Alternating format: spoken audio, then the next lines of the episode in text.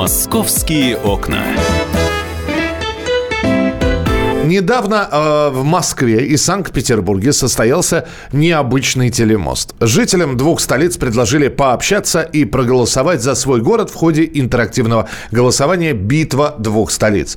А о самом мероприятии и о результатах голосования, которое проходило, расскажет наш коллега Александр Тагиров.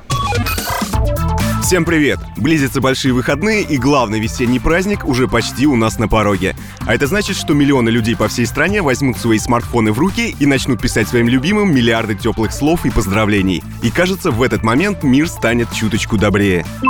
Но праздники — это далеко не единственный повод признаваться друг другу в любви. Да и в конце концов, признаваться в любви можно не только людям, но и городу, в котором ты живешь. Именно такая история недавно произошла с жителями Москвы и Санкт-Петербурга. Более тысячи признаний двум столицам, терабайты трафика и разговоры длиною в месяцы сгенерировали участники телемоста между Москвой и Питером. Телемост был организован оператором Билайн для проведения интерактивного голосования «Битва двух столиц». По результатам этого, можно даже сказать, праздника, горожане определили самую любимую столицу.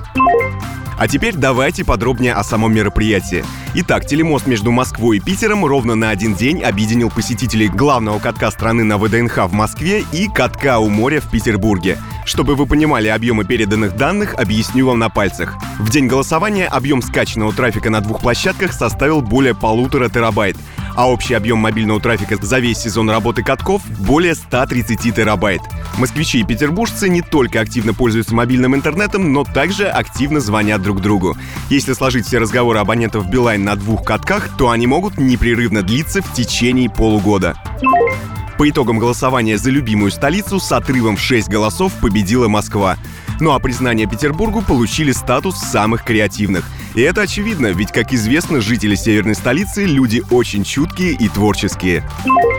Также в рамках телемоста известные российские фигуристы провели мастер-класс для посетителей катка. Высокие пируэты на льду исполнили заслуженный мастер спорта России, олимпийский чемпион Алексей Ягудин и чемпионка Европы Софья Самодурова. Спортсмены одновременно обучали желающих элементам фигурного катания, при этом находились они в разных городах.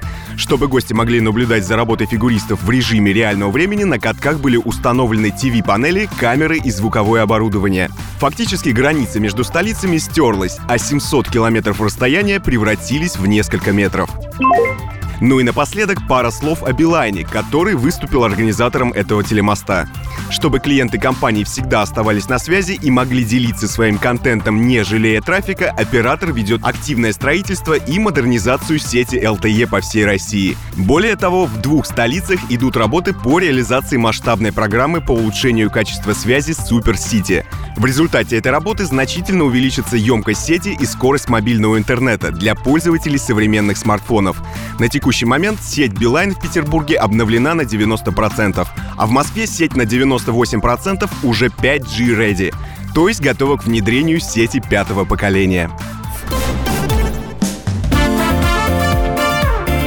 «Московские окна».